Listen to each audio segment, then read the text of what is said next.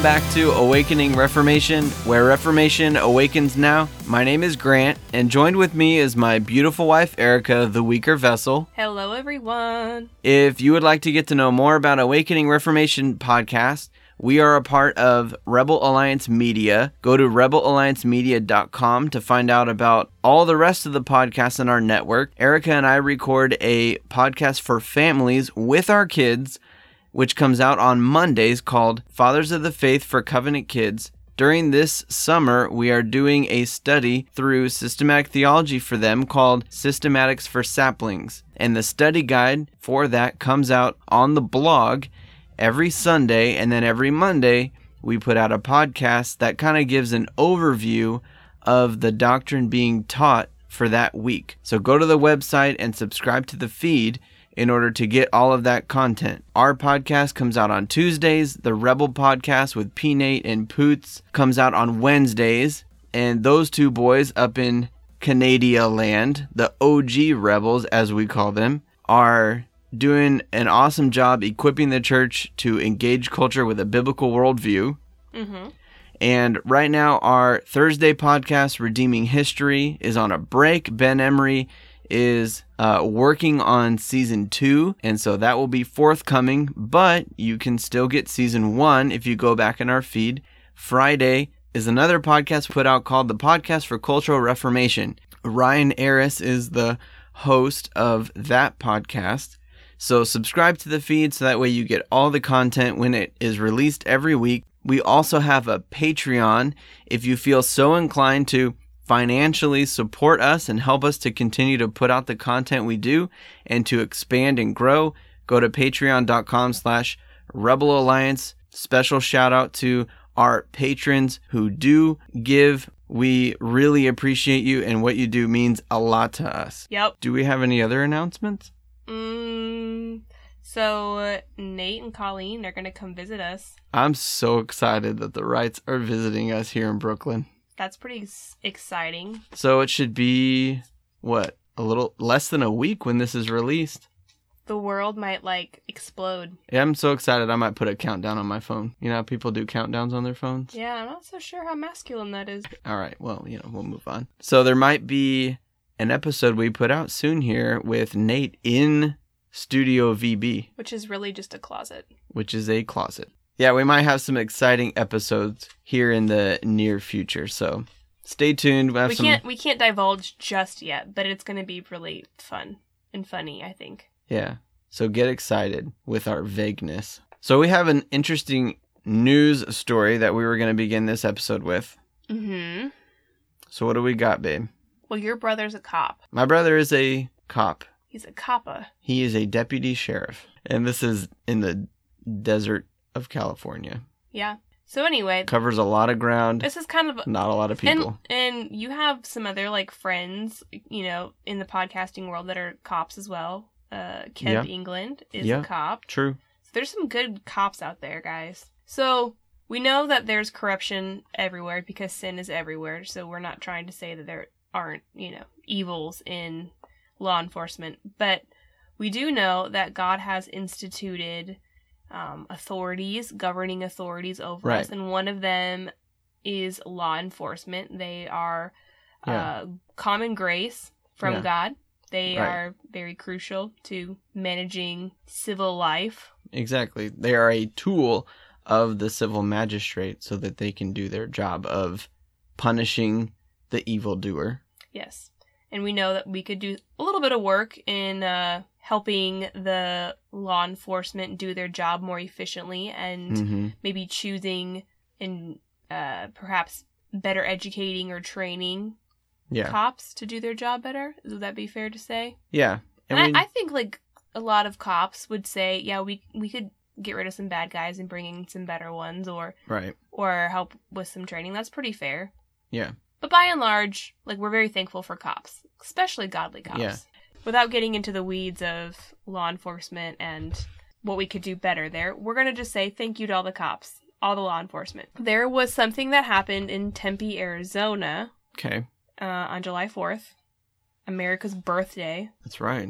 And, America. and it was a story that went something like this. Six cops walk into a Starbucks, pay for their coffee, happily sit outside Starbucks facility, and another gentleman who is white walks into the Starbucks and complains to the employees at that said Starbucks Mhm. that the presence of the police officers in front of the store made this customer feel unsafe. Just their presence. They weren't doing anything. As far as I know, that's reported, the cops didn't say anything. They didn't have any communication with this gentleman. He simply walked by them as he walked into the store, and that is what made him feel unsafe. Just their presence at the store. Can I say can I say a couple things real Yes. quick? So first of all, I want to say this is like the president saying, "So the Secret Service is really making me feel unsafe." Yeah, basically. Like they're there to protect you. Like Mhm. you now have security And you're white guy. Like, at well, it's Arizona. I mean, um, but it's like you now have security. You're now at a Starbucks with security. like How do you feel more coffee- unsafe now? Yeah, you can drink your coffee without fear of And- anything. And then, second of all, what more appropriate of a place are you to see cops than a coffee shop? I mean, maybe a donut shop. Possibly a donut shop. But like donuts That's and coffee. Jeremiah. but donuts and coffee are just a staple of law enforcement. So yeah, I mean, maybe there is a Let the hate mail pour in from all the cops. right. Um, but maybe there's an establishment where you're like, why are cops here? I mean, that that could be true, maybe. But in this context, you're like, well, yeah. th- I mean, it's Well, a coffee shop. If the cops went in and paid for their own coffee, like Starbucks Right. didn't give it to them for free, they are a paying customer just the same as this other gentleman. hmm But by nature of their career choice, they are being discriminated against. In Starbucks, the Starbucks employee actually asked the cops if they could move to a different part of the store where this other patron could not see them Oh my. or asked them if they could just leave the premises altogether. So naturally the cops were pretty offended and they just left yeah. which is a sad a sad state. But they did, they left, and of course, um, once this hit social media, Twitter was all a buzz, and the hashtag Dump Starbucks took off. Did Starbucks corporate say anything about it? Um, they basically just apologized and said that we're sorry the To- cops. We're oh, sorry to- the cops were asked to leave. So they apologized to the cops. Kind of. I mean, just apologize to Twitter. Yeah, I think that's basically what it is. And this is the funny thing about Starbucks is that they are they are a, a company that is very much driven by the almighty dollar, you could say. Mhm. Right. And we know that Starbucks is not it's not new to controversy. True. There's been quite a few Starbucks controversies. Yeah. The holiday cup controversy, Yep. the discrimination uh training they had, I think it was last year when Right. they closed on all the Starbucks so they could do some discrimination Right. training. I mean like Starbucks is Yeah. Someone's always doing something dumb at a Starbucks. Yeah. They've been in it before. Yeah, essentially, what they're doing is just trying to pacify people who are angry at them. I don't think they really care so much about, like, Yeah. where they are politically. Although, Starbucks does donate a lot of money to organizations that are very much leftist. Yeah. So the interesting thing about this is that they would go there and they usually would get free donuts and free coffee because the shop owner wanted them there Mhm. because it made people feel safe. Right. And well, our that's part of a cop's job is to patrol the community and just be a presence. Yeah, exactly. Is that oh, they're here. If something were to happen, I got a cop right here. Like Yeah. I feel safer now. And my brother has said this. A lot of places will um just offer discounts because they or free items. Yeah, they like them there. They like them having their breakfast at Denny's. So anyway, what do you think a Christian should do with the whole Starbucks Well, I think sitch? I just think Christians need to continue to learn the biblical understanding of a civil magistrate and that they are there to punish the evildoer. And so we don't need to repudiate law enforcement in general. I know there's a uber libertarian stream even in uh, reformed world and Christians um, thinking, you know, the more freedom the better. So get rid of the cops. We can govern Right. our, ourselves. Yeah, and and that's just not what Romans 13 talks about. There is supposed to be uh, just rule of law, Mhm. ideally according to biblical standards. Um, but we shouldn't we shouldn't disdain the civil magistrate and the tools, which is law enforcement, the Mhm. tools they use to do their job. Well, and I think that there's probably some type of case that could be made too, where this gentleman who's walking in and telling the Starbucks employee, "Hey, I feel unsafe because these Mhm. cops are out there," like he's almost slandering them because he is Assuming, assuming Yeah. an evil and then projecting that that idea or that false Right. idea and like spreading it. Then he's taking that false narrative and he's spreading it to the Starbucks employee and saying, "I feel unsafe. Get rid of these guys." And it's just like Mhm. a, a slander against these men who he doesn't know at all. Yeah, so I think this is an example of like the genetic fallacy that people talk about where um oh I met this one cop one time who's really bad, so cops are bad Right. just because they're associated with being cops. Mm-hmm. Um, I mean, that's like saying I met one bad doctor, so all doctors are bad. right. I mean, people do this with church though. Oh, my past this pastor Mhm. really hurt me, so I gave up on all of them. I mean, imagine if like this generation were to do that with like boyfriends and girlfriends. You know, like I I- know, right? I had one really bad girlfriend. I'm done. I'm done. No more girlfriends. No more fornication. That could be a be win. great. That'd be good. That'd be good. um, but but also, people just in general, and especially Christians, need to just think objectively, learn standards of justice and things I like that. I think this is yeah, God's law. Like you, yeah, we So really that do way- need to just study God's law and like how, and I think that will help us navigate how to think about Yeah, headlines like this. true. And and also, when there is a bad cop, we can put our finger on it. Exactly. You know, when because we we'll know what's wrong because we'll see where he deviates from God's law. Yeah, exactly. Yeah. It's not just whole scale, all cops are good, all law enforcement is, you know, this righteous, holy thing. It's the institution of it is a good thing, a biblical thing, and we use godly wisdom, biblical wisdom to understand when it's gone wrong. Our solution is buy a cop a cup of coffee. Just kidding, that's not our solution. Yeah. I mean, if you want to, you go right ahead. So speaking of social media, I've got one for you. We haven't discussed this one beforehand. Oh, no, this is a surprise. Have you seen the hashtag I am here? No, I have not. Okay, well, let me educate you. I'm ready for this. So, I'm unsure as to where this originated from, hmm but in this article, there is a woman named Nina, Okay. and she lives in Berlin, and she is part of an organization that started a online anti-hate speech campaign. Okay.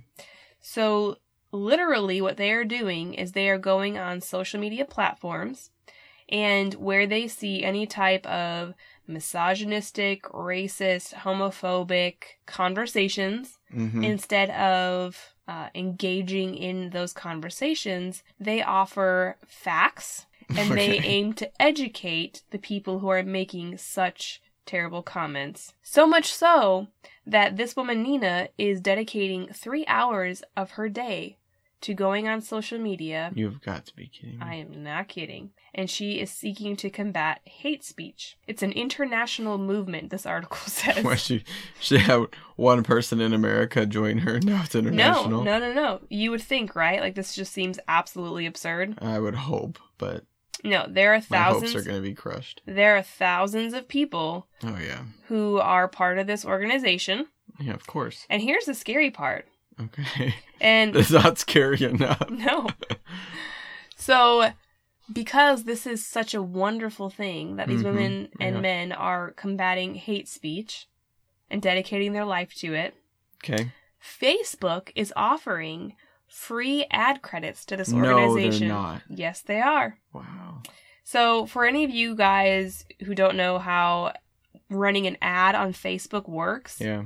Uh, Rebel Alliance Media has actually had a few bumps in the road when it comes to running ads because it has to be reviewed Mhm. by Facebook, and then if they approve it, it can uh, be ran on their platform. Mhm. And if not, you're basically out of luck. yeah, you're denied advertisement. There have been a couple posts by Rebel Alliance Media that have been denied by Facebook for hate speech, essentially. Um, Yeah, the pro life challenge was one of them. yeah, we we couldn't we couldn't advertise our pro life challenge videos because they were Too political. too or political. something. Yeah. But these people who are educating homophobic and misogynistic racist people are not only allowed to run ads with their worldview and their opposing Mm-hmm. view, but Facebook is going to let them do it for free. So the first thing is they want to they they're trying to correct hate speech by what standard?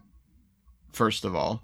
Also, what they're doing is they're they have given their their version of the 10 commandments, right? You are not allowed to be a misogynist, you're not allowed to be all these things. And then they are the prophets Mm-hmm. who are going to come give you the will of their God and correct you Mm-hmm. call out your sin and call you to repentance, but again, on absolutely no foundation There's no whatsoever. There's standard. no moral standard. Yeah, they have no. no moral standard. So, I would love that they would correct me and I could respond and say, "Well, I find your comment hate speech." And how do you correct me? Do you have any way to correct me? It's also just completely unfair, right? That Facebook is going to offer them free ads just because There's no neutrality. No, there is no neutrality, and they're showing their favorites right now. Yep. And if Facebook was a private company, then this would, Then we would applaud their decision. yeah, it would be totally fine. Maybe fine. not applaud, but we would support Free it market, because yeah, right? Well, and they're allowed to make whatever decision. Yeah.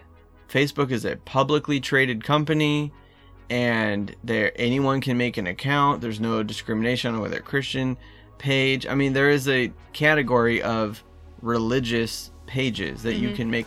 It's completely biased Mm-hmm. to give them free ads. Yep. I want a free ad. I mean, We're not gonna get a free don't hold ad. your breath. We're gonna get denied our ad again. Exactly. So that was talking about some fun stuff with Grant and Erica. We will take a quick break and then we'll come back and talk about the covenant of grace.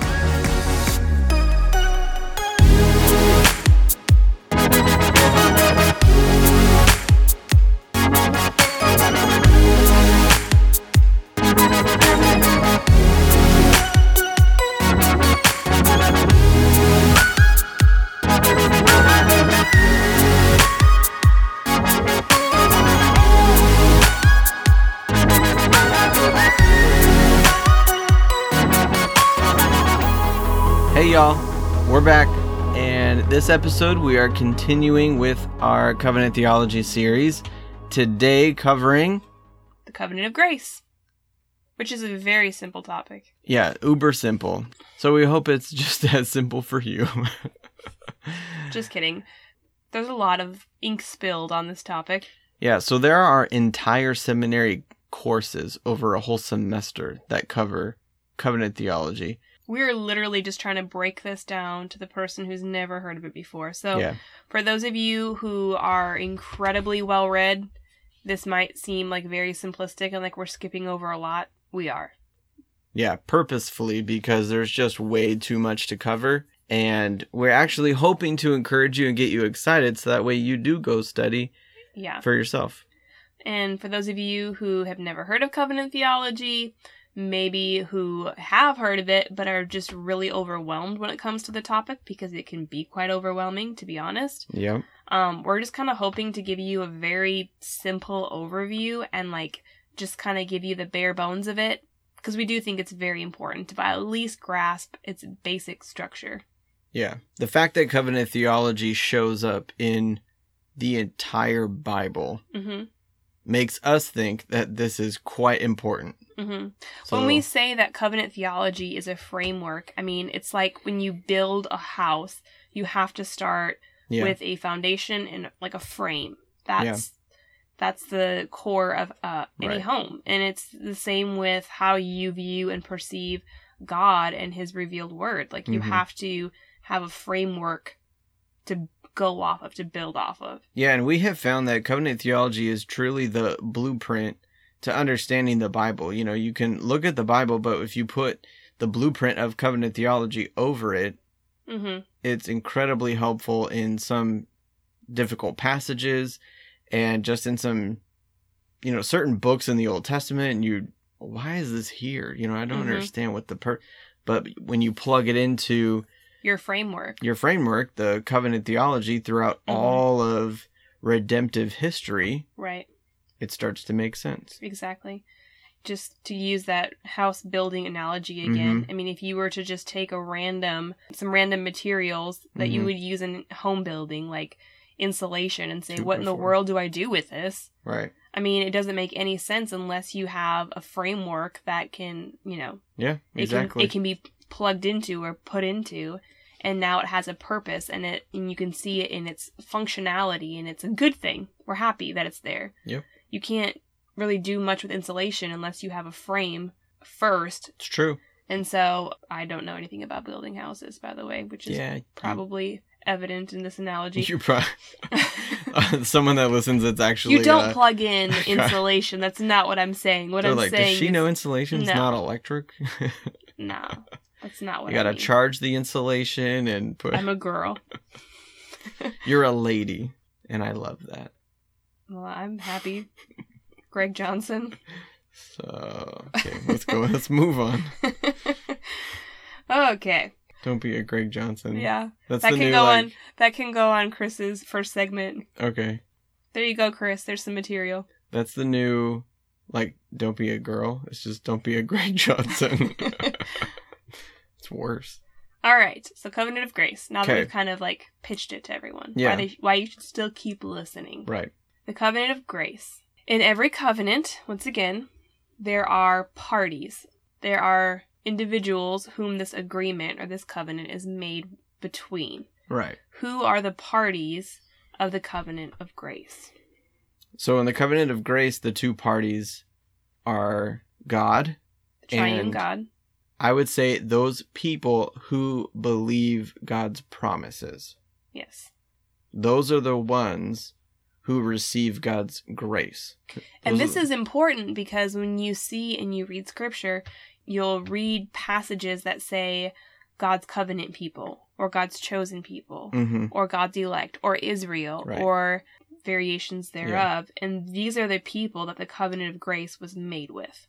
And so what we're trying to do is just make the distinction that God doesn't give this special grace or make a special covenant like this with the whole world. hmm It is with a particular people. Yes. and there are deeper nuances and we'll probably get into it um, about who is truly saved and who uh, will truly be in heaven because Visible church versus invisible church. Stuff. right some of that stuff and so i think we'll get into that uh, a little bit later in the show but But we're saying, for the sake of ease, that this covenant is made between the triune God and the visible church. yeah those people who believe in and follow yahweh Yep. i think it's a pretty simplistic way to put it Yep. Okay, so then we also talked about um, every covenant having blessings and curses. hmm So the blessing of this covenant, we would say, could be found in Genesis seventeen seven. So Genesis 17:7 God says, "I will establish my covenant between me and you and your descendants after you throughout their generations for an everlasting covenant to be God to you and to your descendants after you." Right. So this is one of the administrations of the covenant of grace when God made a covenant with Abraham. Mhm.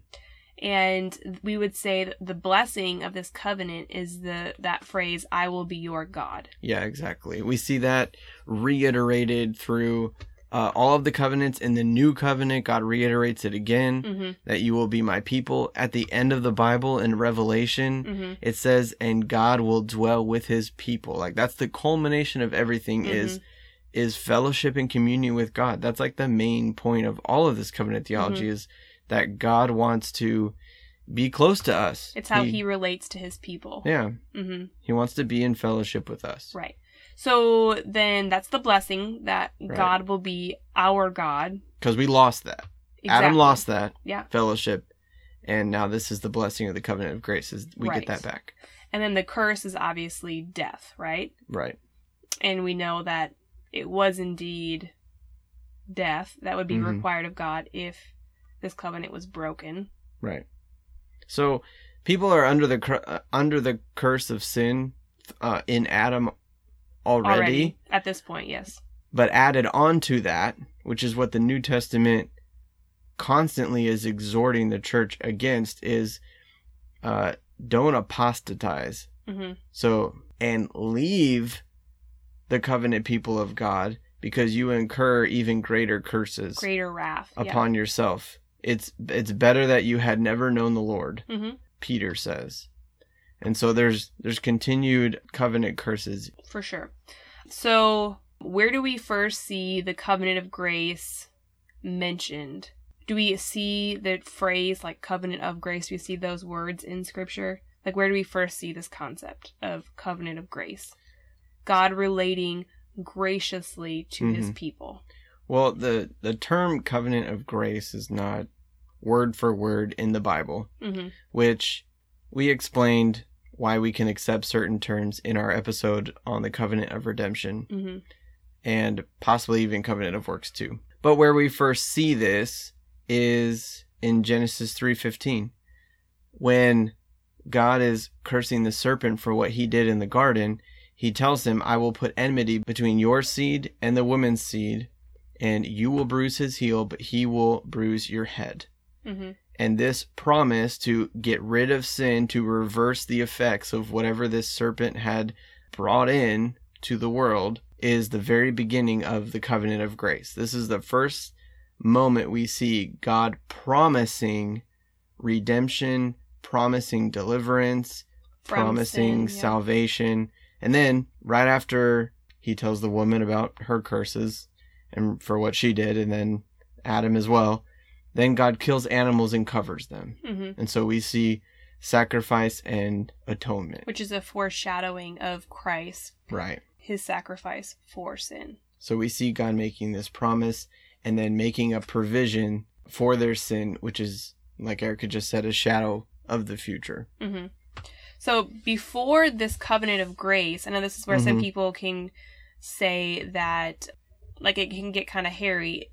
Obviously, God was gracious prior to this covenant. Like, God didn't have to create Adam. Right. God didn't have to love Adam. Mhm. I mean, and certainly the covenant of redemption, we would say that there was grace involved in that decision. Like God would would uh, know that Adam was going to sin, and he Right. chose to like.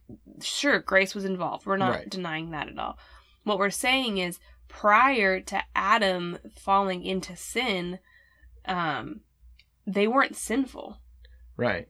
And so even though God's actions were gracious, like you said, now the covenants that God makes with us, He's forgiving our sin. He's giving up.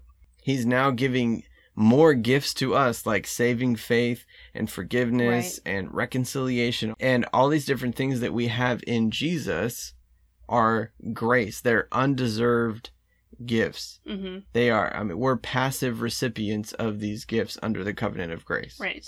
Man moves from being at peace with God to being an enemy of God, Mhm. and God graciously views us as in Christ, and Yeah. He is our surety, Mhm. and that's now how we relate to God in the covenant of grace. Not we now, but like them, Right. I should say. Right. Get my tenses correct. That's how Abraham and David and Moses and Noah relate to God is through Christ, who is their surety. hmm He hadn't yet come and died, but God graciously sees them as in Christ. Right. Their belief in God's promise is what gave them their righteousness. Yes, and we can get into that in a minute. Okay. Just for the sake of argument, Yeah. there's probably multiple views on this, but just for the sake of simplicity, this is how we're going to break it down. There are two dispensations or phases. I hate the term dispensation because of its connotations, Yeah. but we're going to say phases. So we're going to say there's an Old Testament phase and a New Testament phase. So when we see covenants in the Old Testament, like the Abrahamic covenant, the Davidic covenant, the Noahic covenant, Yeah. and all these other covenants, why do we say that those covenants made would fall under the covenant of grace? We would say that the covenant of grace is like a book Mm-hmm. and when we open up the book and we're reading its plot that would be the beginning of the covenant of grace which is that genesis 3.15 Right. promise of the messiah who would come and remove sin that would be the very first like plot that's the the main idea of the story Right. and then the following chapters, like the Noahic covenant and the Davidic covenant and so on and so forth, those are just chapters that further explain the plot, right? Right. There are further revelations of the story of how these characters are all going to get to this end, Mhm. which we were told in the plot. God told us, I'm going to remove sin and it's going to be a seed of the woman, right? Then, throughout all of history, using Israel, using David and all that, we see God working that out. We see him bringing a son, using a people, and then we see what he does through Jesus' life and death, burial, and resurrection, how that son from the woman removed sin. And so each one of these covenants reveal another aspect of God's plan to save people, and each chapter contains things that Jesus fulfills also. So in each covenant, there are shadows of what Jesus would do in the future. So essentially, what we see in God's working of redemptive history is Well, and primarily in the covenant of grace. Right is essentially what people have labeled in media res when it comes to literature, where basically the ending is revealed to you at the beginning, And then it's filled in. and then the whole rest of the the rest. story shows you how they got there. hmm And we love stories like that. Yeah. You know, some crazy scene, and then it's like four days earlier. Right. Um, so this is where this is what we see in the covenant of grace is that the plot or the ending is given up front. hmm right. The son will be given that will crush the head of the serpent. Like Yeah. that's the ending of our story, or at least close to the ending. Right. And every covenant that God makes throughout the remainder of this covenant of grace is just a further chapter or um, scene added to Yeah. this storyline. So that's a helpful way of viewing it, I hope. Yeah. So in the Old Testament, we see that guys like Abraham and David and all those patriarchs are saved by grace Mhm. through faith in a savior that would be to come. Right. And I think it was Berkhof who said that though there was some special revelation given to these people of the Old Testament, like Mhm. they came and discussed things with God, God made Right. covenants with them and whatnot. God revealed his will. Um, but part of it was given to them in nature, this revelation. So Mhm. part of it was general revelation, part of it was special revelation. But then in the New Testament, people are saved. Uh, this is us now, in case Right. you're wondering. All people now. we are saved by grace through faith in Christ, who delivered us and redeemed us from our sins, and how we now have the gospel and the fullness of this covenant of grace is from special revelation. Yeah, and so where we differ with Reformed Baptist covenant theology is that they see each covenant being separate and distinct by themselves, hmm but we see a continuity between each one of these covenants throughout hmm all of history, culminating in the New Testament, Right. in the new covenant in Jesus. Jesus is the point of all of the covenants. He is the substance. The Yeah. Westminster puts it so well that all of these chapters during the Old Testament time had different types and shadows and different ways that God wanted his covenant people to act. You know, Noah isn't told the same thing that Moses and the Israelites are told. And then David, there's you're gonna have a son on the throne forever. hmm And but all of it, all of those have the same substance, which is Right. like you just said, we're saved by grace through faith in Jesus who was to come. Hmm And, you know, Hebrews 11, the hall of faith, that's what it does is it chronicles It all these it. people hmm who are what? They're all saved by faith. Yeah. All of them. And tho- all those people were under all kinds of different covenants, Yeah. but they all had the same substance, which was Christ. hmm And so I've had people ask me questions like, well, when God made this covenant of grace, then in Genesis three fifteen, when He promised the Redeemer to Adam and Eve, hmm why didn't He just leave it there? Why did He, or or when He went to Abraham hmm and said, "I'm going to make a great nation out of you," why didn't He give Abraham the law? Why did He wait so long and give the law to Moses? Like, why why are there different slices in history where God gives further revelation to additional patriarchs? Because God's a better storyteller than that. I mean, it would be like a really terrible movie or yeah. book if right. like the whole plot line is given to you in like the first five minutes and it's done. Yeah. Don't we hate that? When just way too much is given too early and you're like, really? They already spoiled that or Yeah. revealed? That was kind of Right. out of nowhere. Yeah. So, yeah, I, I think God just is a great storyteller, which is why he's done what he's done. On the Rebel podcast this week, they were talking about environmentalism. hmm And one of the things that they mentioned was how bad theology will get you into a lot of trouble, and that a lot of Christians just think that the earth is going to get burned up and it's going to go away. Right. So, what's the point of stewarding the earth in a godly manner? Right. And I don't know if it was uh, Chris or Nate who were talking about how theology, proper theology, will show you that when God made a covenant with Noah, he promised Noah that he would never destroy the earth again. Like the earth is not going to get Yeah. done away with, it's going to be renewed and restored. In the same way that our hearts are renewed and restored. Right. God doesn't literally burn up our hearts or get rid of our hearts and give us a new one hmm he restores it, he renews it, he breathes life back into it in the same way the earth will be renewed and restored. Yeah. I heard Jeff Durbin say this one time. He said, Jesus is making all things new. He's not making all new things. Right. And so we get a proper eschatology when we understand the covenant that God makes with Noah. Yeah. True. And we can, um, like you said with King David, we can look at the story of King David and see how Jesus had to come through the line of King David because Mhm. God promised that there would be a king on David's throne forever. Right. That's Jesus. Yeah. So, like each single covenant that God makes with our patriarchs, we see God revealing this facet of Jesus's rule, and it's incredible. And I'm Mhm. thankful for each and every different nuanced covenant because I think if you lump them all together, you miss really awesome, beautiful things that help clarify other theological Yeah. um, topics for us. Yeah, and O. Palmer Robertson's book, The Christ of the Covenants,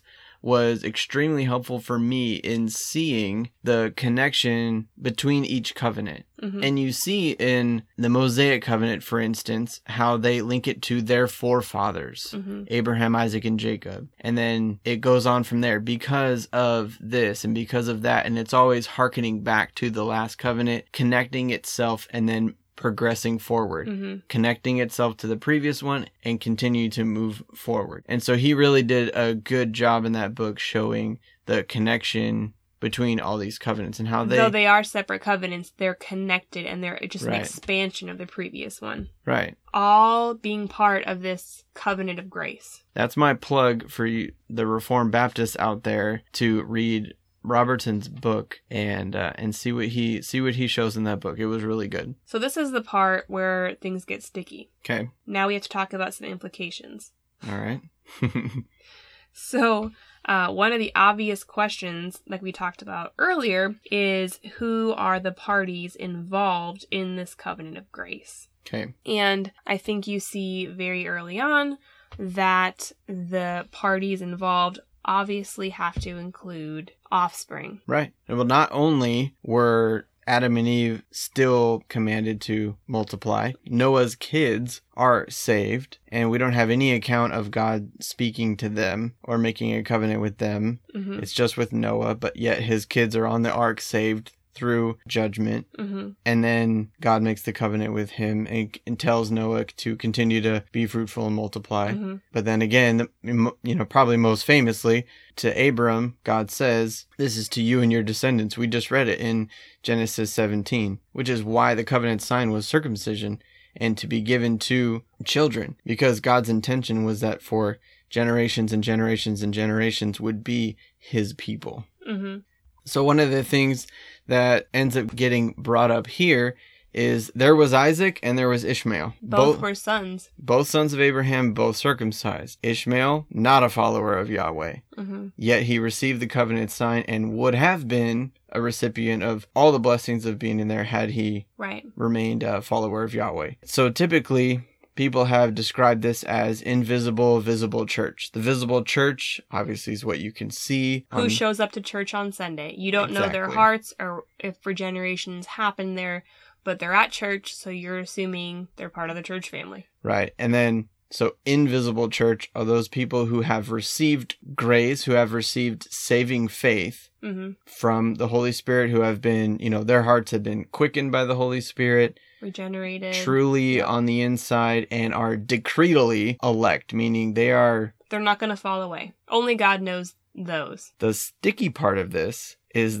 that children are called holy, where Mhm. we really don't know, but because they are covenant members, they're baptized and they're called part of the body. Also, there are passages that talk about branches being cut off and thrown into the fire. And so this is where our doctrine of apostasy comes in. And Mhm. the the sticky part is the ambiguity. Well, do we call someone that's in the visible church regenerated, elect, Christian? Do we say all those things? I think the Bible does. I think you have to assume that of anyone who calls themselves a Christian. Right. Because we don't know the heart. Right. And so this is where we hold to the objectivity of the covenant. We just have to call it like it is in front of our eyes. hmm We don't know. And everyone does this to some extent. And honestly, this is where I think actually Baptists would agree with us to some extent because they're saying like um of the adult that comes forward and wants Mhm. to be baptized, hey, you want to be baptized? Why do you want to be baptized? Because I'm part of the covenant. Even they realize like Yeah. I can't know your heart, so I just had to take it at face value. yeah, it's a good point. You point. say you're one of us? All right, then you're one Yeah. of us. Like and I know that there are some really weird sects that like don't baptize people until they're like, you know, 80? Yeah, that's like right before I mean, I think most. Baptists even would be like, that's, Yeah. that's crazy. But like eh, to some extent, both the Baptists and the the non-Baptists yeah, would say like, yeah, at some point you just have to be like, you're just part of the visible church, and I'm just going to assume that you are. Right. and I think the Bible does. I don't think we are just coming up with that. I think when Paul writes his letters to the churches, he says to the saints at Ephesus. Yeah. Man, he doesn't know who is there their first time. And you have to assume that there are people there that are apostate. Right. And who have been there for maybe two weeks Yeah. or something too, you know? And well, then and children. yeah, and- exactly. hmm For sure. and I, I do think God does take that seriously. When Mhm. you claim to be united to Christ, you're baptized, partake of the Lord's Supper, you live a life in his body, hmm and then walk away from it and scorn the blood that has bought them and all those sorts of things that the New Testament talks about. It's dangerous. And that's where the curse of the covenant comes in. Right. This is where we're saying you almost have to believe that there can be people who are unregenerate in the covenant body hmm because otherwise who gets the curse of the covenant? Exactly. Then there is no curse, it's just blessing, Right. which is not how covenants work. Yeah. So that's something you kind of have to work through a little bit. Yeah, and this is why Jesus could say to some of the Jewish cities or to the Jewish people, it'll be worse for you on judgment day than it was for Sodom and Gomorrah. hmm Because Sodom and Gomorrah didn't have circumcision. Yeah, they Mhm. weren't covenant They covenanted. Exactly. And so that was what Jesus was talking about. hmm And so some people get up in arms like, well, if they walk away from the church then then they never were really saved. But the Bible says that they were. The Bible says they were in the vine hmm they just they didn't produce any fruit and so they're cut off and thrown into the fire um, we can just be theologically nuanced with this and be able to speak like the bible speaks Right. And everyone has to do something with verses that the, the apostasy verses. Mhm. So you just have to think like when I'm when I'm having to sort out these verses that seem like you can lose your salvation, Mhm. how do I work through these verses and does does my framework that I'm filtering these scriptures Right. through fit with the rest of my theology? Yeah, and that's where Peter Leithart in his book Baptized Body and Doug Wilson has reiterated the same type of language um, has been helpful to me to describe the church as not just invisible, visible, but historical and eschatological, where the historical church is visible church. We see them, we see people come in and out. I think Doug Wilson said it's like a train. People get on, but then at certain stops in history, people get off. Mm-hmm. But once we reach the end of time, and now the resurrection's happened, and now the sheep and the Mhm. goats are being divided, now this is the eschatological church. These are those who have been decretally elect from before the foundations of the world. Yeah, So you can't the lose saints your that have persevered. yeah, and they they stayed on the train the whole ride. Right. And we see this all throughout scripture too. Like you had mentioned Ishmael, Mhm. there's Esau and Jacob. right. Even in the New Testament, we see Judas, who was one of the disciples who Yeah. fell away, who turned away. Yeah. I may have said Ishmael and Jacob. That's wrong. It's Ishmael and Isaac. So if I was wrong, I just corrected myself. Okay. but go on. But this is this is just an idea that we see throughout scripture. Mhm. And then even in the New Testament, we see Paul giving admonition to little children. Mm-hmm. Little children, obey your parents. Right. because this is right in the Lord. He's Yeah. assuming you are in the Lord, hence you need to obey him. You Yeah. are not a pagan child. You are part of the covenant family. Now act like it. Yeah. Obey the covenant rules. Yeah. That's what that was. It's the fifth commandment, right? Honor your father and mother. And you know, this is actually something that if you think we're crazy because we're saying children are included in the covenant, um, if you are requiring your children to obey you, but you don't see them as Christians, as part of the covenant family, then you are being wicked parents because you are assuming that they can ascribe to any type of morality mm-hmm. outside of Christ Yeah. allowing for them to do that. I mean like what you're doing is moralism. What you are what you are preaching to them Right. is moralism. Act this way and you have no power to actually do that. Yeah. But I'm going to require this of you and if you don't do it I'm going to penalize you. Well, and most of those parents, if you asked them why do you do that, they'd say because God told me to parent this way. Yeah, because here's so you're thing. saying you're even following the Bible. Yeah, and God does. Like you're right. God does require that children obey you. Yeah. But it's because They're covenant they're children. covenant children. Yeah, Yeah. and they are holy. That's what is it First First Corinthians- Corinthians 7 yeah. talks mhm. about like they are holy. If a child is part of a family that has one believing parent, they are holy. Yeah. And they need to obey you. Yeah, it's the same word as sanctified. Yeah. For that that word in First Corinthians seven. That was for That's a real status. We'll get into more of this like Yeah. stuff later on, but hit us up with questions because we want to do a q&a episode. We know that there's a lot of things that go unanswered or that cause people to uh, differ with us. Yeah. so we want your questions. Anything we left out?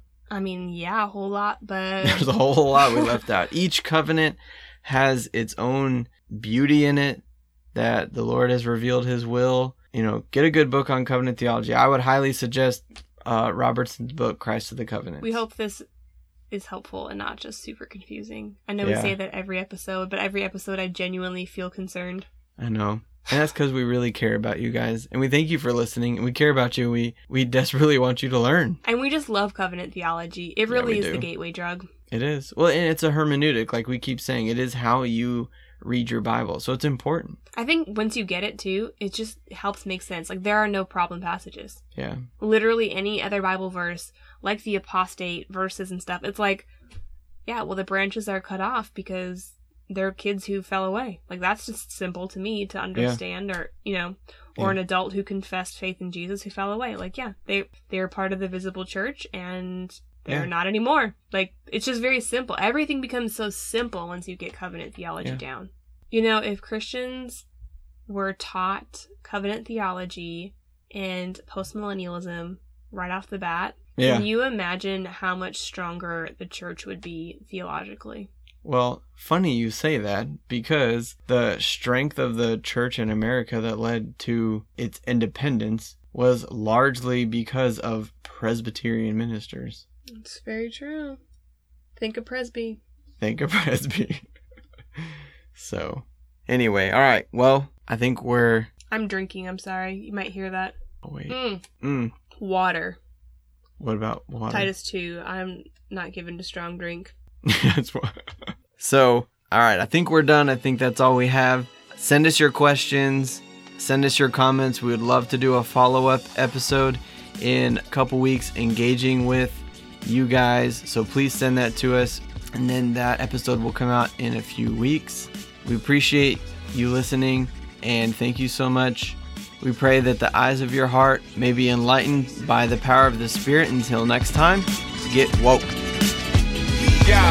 Let's start with the microphone check. One, two, first. Water to the dry and weary soul of the true church. The kind of things that few search. They say that the truth hurts. Well, this pain is gain, so let's explain the new birth. First things first, can't neglect this at the start. I must preface my remarks with the deadness of the heart from original sin, the effects of the fall. The sin of our first parents brought death to us all. Since Adam was our federal head, what he did counted for us. In him we're all rebels and dead. Yo, captured in the mind, disaster, sin and crimes in a dark state. Alaska in the wintertime, sour in our frames. Left to ourselves, we be devoured in the flames, cause we're powerless to change. If you feel that way, I pray that you respond happily as you see what Jesus had to say in John chapter 3.